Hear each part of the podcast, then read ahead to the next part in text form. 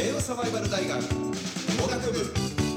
A 氏です。ビシです。よろしくお願いいたします。お願いします。この番組令和サバイバル大学もがく部は、令和サバイバル時代を生き抜くためにおじさん2人がもがいていく姿を定点観測でお楽しみいただく番組でございます。よろしくお願いいたしよろますしくお願いします。突然ですけども、はい。無人島にはい。行った行った。時に、はいそこでこう漂流してしまった時に、うんうん。あなたはどうやって生きていきますか？まず水ですかねでも。そうね。無人島でもうん。水がないとダメですよね、まあだから船で漂流してしまって、まあ、はい。途中で分かんない。座礁してでなんとか船からは逃れて、うん。まあえー何人か、はい。まあ一人だと何人かいる何人かいるとかってさまずどどういうふうな感じで生きていく。まず何をしたらいいか。な水を探さないとでも死んじゃいますよねまず。うん確かに確かに。いきなりその、まもしくは助けを呼べる環境をうん。スピーディーに作っていかないといけないのかもしれないですああよねいいこと言うね。実際にはい。そういうシミュレーションって頭の中でしたことあります？いやーなあんまないかもしれないですね。よくあの物語的にうん。とか、もしくはバラエティ番組的に、はい。無人島に、うん。えーサバイブしてうんうんうん。生き残って、でそこから脱出するはい。みたいな、イカダを作って脱出すうんうんるみたいな、そういう偽偽って言ったらあれだけど、はい。あの無人島企画みたいなものはあるんですけど、うんうん。実際にうん。無人島で、うん。えー漂流して、うん。えー無人島で暮らしてうん。生きて帰ってきた人の話ってお本当のこれ今から話する話は全部事実なんです。事実。事実なんです。僕はねたまたまあの、はい。プレジデントオンラインっていう、あのーインターネットのサイトで、はい。誠さんがあの紹介してるのを見て、あのえっ？と思ってあうんうん。の調べていったんですけど、太平洋の無人島に漂着した16人の日本人がお。腹いっぱい堪能した牛肉よりうまい動物の名前っていうタイトルで見事に釣られましてね私も、でねこれ本当の話なんです、うん。1899年時は明治時代。お。漁業調査をしていた日本の帆船いわゆるこう、あのーえー風を受けて、はい。えーこう走っていく帆船ですね、が座礁して、うん。16人の乗組員が太平洋の無人島にポツンと漂着して、あら。でそこでどうやってサバイブしてきたかっていう話なんですよ、はいこれ本当の話なんですね。すごいですね。で実際にもともとその漁業で、はい。その当時サメはい。を捕まえてサメの油はい。を、えーまあえー取って、うん。でそれをまたあの人に売ってっていう商売をやったりとか、クジラ、ねうんうんクジラ。のまあ保存食にもなりますし、うんうんでそれからカメみたいなものを、うんうん。こうえー漁業調査調査捕鯨みたいな調査でこういろいろ取ってで来年からもしかしたらそういうふうな漁業として成立するかもしれないね、はい。じゃあ一回そういうことあの冬の間にできるんだったらやってみようよ、はいはい。みたいな感じでその、えーまずそういうふうな感じでこう実験的に、うん。えーいけるかっていう調査船っていう設設定というか、うん。そういうところで行ってる船なんです、はいはい。で、えー一回、えー、と座礁して船が壊れて、はい。でその後一回ハワイに行くんですでハワイでちゃんと直してでさあ一回日本に向けてはい。帆船を帰ろうって言ってる途中で座礁しちゃうんです。あら。でその座礁したところでもう船が壊れるところからギリギリ、えー持ってきた荷物、はい。えー缶詰であるとか、はい。お米2票。お。をなんとか、うん。あのー陸に上げてうんでそっから生活をしていく。おおっしゃる通りまず水がない。水はないです水がない。で水がないんだったらねどうします？海の水海の水を。を浄浄化させる浄化させて。でそれをこうピトッピトッっていうような感じで その蓋についたイメーやつジですけどね。を集めて飲む。飲む。正解。あ正解。なんですけどそこの島うん。基本的にあの草しか生えてない。木が一本も生えてない場所なので焚き木燃やす焚き木がない、でどんだけ燃やしても燃やしてもピトッピトッピトッっていうのしかない。汗の方がかくと。書くっていうことでそれじゃあちょっとやっていけないよね。まずいですね。どうします？なんか土をうん。掘って、うん。なんかシートみたいのするといいみたいなの僕ボーイスカウトでなんか勉強した気がするんですよね。ボーイスカウト。これ役にが立つのか。いやいやいやおっしゃる通りもしかしたら今の時代そういうのあるかもしれない。でそこの確かにで井戸を掘る。うん。井戸を掘る機械を持ってた。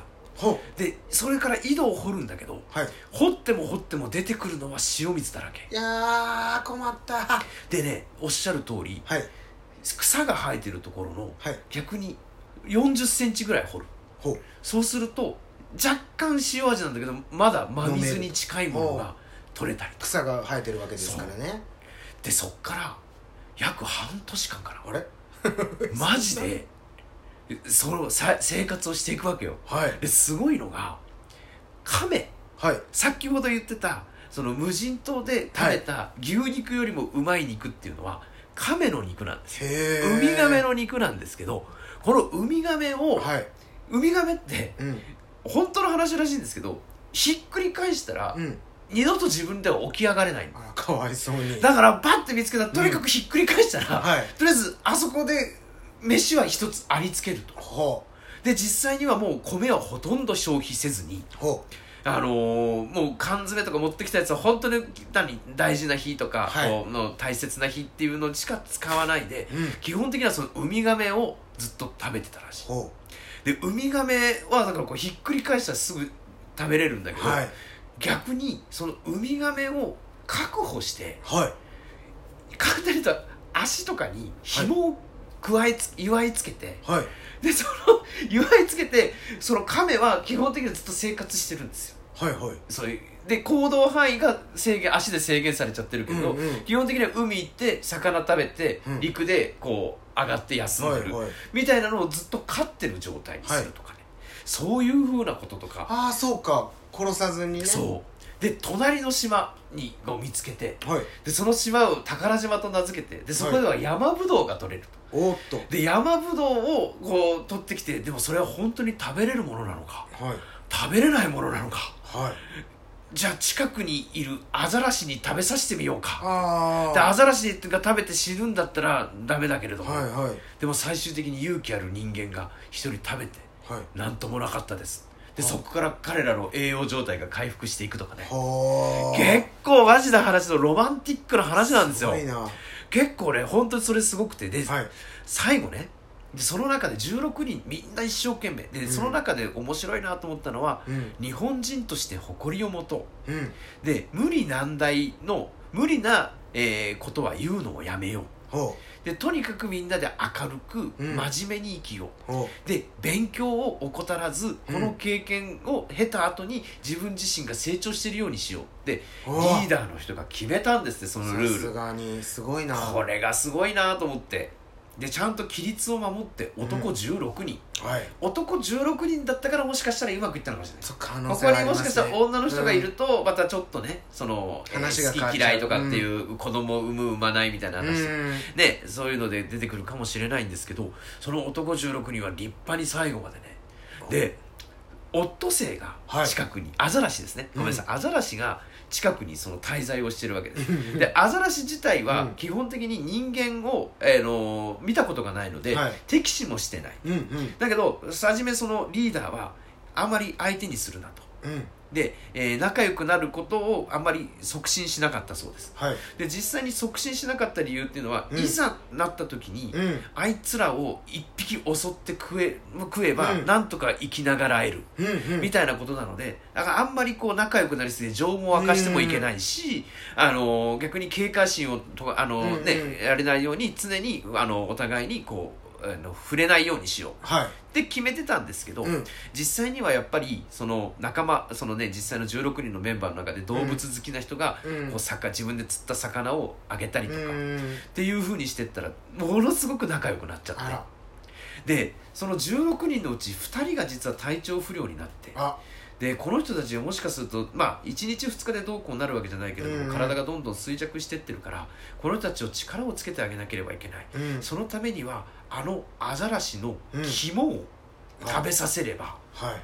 絶対に治るはずだから。あだからそのアザラシの肝をさあ取ろううん。だけどものすごく仲良くなってるからそのやつはもう俺は友達だからいやでもこの2人がね、うん。健康になるためにはいやーいいなあのアザラシを一番懐いてるリーダー格のアザラシを殺さないとあいつが一番強いのは分かってるから、あいつの肝さえあいつの肝さえ手に入れられればっうん。って志願するわけですよ一番仲いいやつが。あ。僕が僕が仕留めますみたいな感じででさあじゃあ儀式的なことを終わってさあ行こうってなった時にはいずっと見張り台にいた人が急に「はあ船だ!」っつってそうもうまさにそのタイミング嵐を殺そうとしてるタイミングのところで上がってった人が「船だ!」でそこからもう彼らは全部準備してるのではもうありったけのすぐ火がつけられるように焚き木も用意してあでこのすごいのはもうすでに明治時代のこの海の航海時代の中にうん。必ず、あの SOS という合図は、はい。煙をとにかく焚く、うん。火を焚いてることイコール、えー助けてくださいの意味だと。はだからもうとにかくありったけの、あの仮ももともと集めてて、うんもういざ何かあった時のためにそういうふうに燃やすように。はい「船だ!」っつって一気に半年後ですよ。そうかほいでそこの船見つけて船めがけてそのちっちゃい船、うん。脱出したところ最後の船を使って船長は漕いでいくわけよ、はい。でそれまではもう絶対にあのーいざ何かの時のために洋服は着ないようにしてたのにうん。さあいざ船が近づこうとした時に、ちょっと待てお前らみんな服着ろみたいな。うん。でちゃんと俺たちはそういうこうねえー、何こう野蛮な人間ではないんだよと、うんそういう原住民でもないんだ、立派な人あの船乗りなんだっていう教示を保てっつってうん。洋服を着ていざ行ったらうん。日本の旗だったんですよ。マジかよでそこからこう上げてもらったらはい。その船長同士がもともとお友達であら。ええー、みたいな。でそこでこう助けてもらったって話なんですけど。全員助かった全員助かった。すげえすげえ話だなと思ってねすごいっすね。いやこれねでも本当に一気に読めちゃって本当に2時間3時間ぐらい。